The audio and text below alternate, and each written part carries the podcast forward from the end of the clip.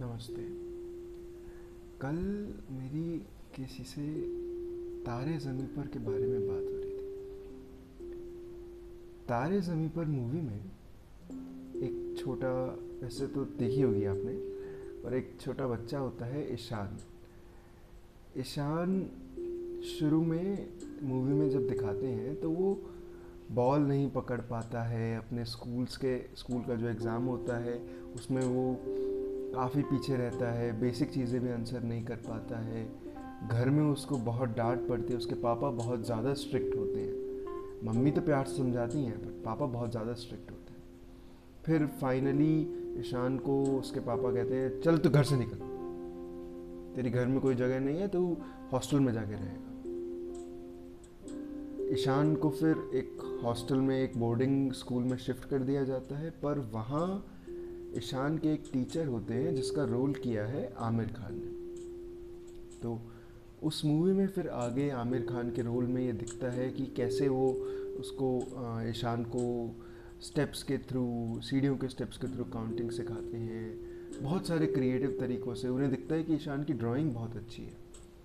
उसके लिए उसको मोटिवेट करते हैं। बहुत सारे क्रिएटिव तरीक़ों से आमिर खान ईशान को सिखाते हैं, दोस्ती करते हैं, उससे उसका डर निकालते हैं। एंड लास्ट में याद होगा आपको एक ड्राइंग कंपटीशन होता है, जिसमें ईशान एक बहुत उस शायद वो हाँ ड्राइंग कंपटीशन में वो फ़र्स्ट आता है। उसकी ड्राइंग बहुत सोच के, बहुत डीप सोच के वो ड्राइंग बनाता है अपनी। तो मूवी जिस हिसाब से बनी है, तारे ज़मी पर अगर मूवी का टाइटल भी देखें एंड मूवी को अगर आप थोड़ा सा अगर हम देखें, ईशान के ऊपर मूवी है। पूरी मूवी ईशान, जिसका रोल दर्शील सफारी ने किया है, ईशान के ऊपर रिवॉल्व करती है।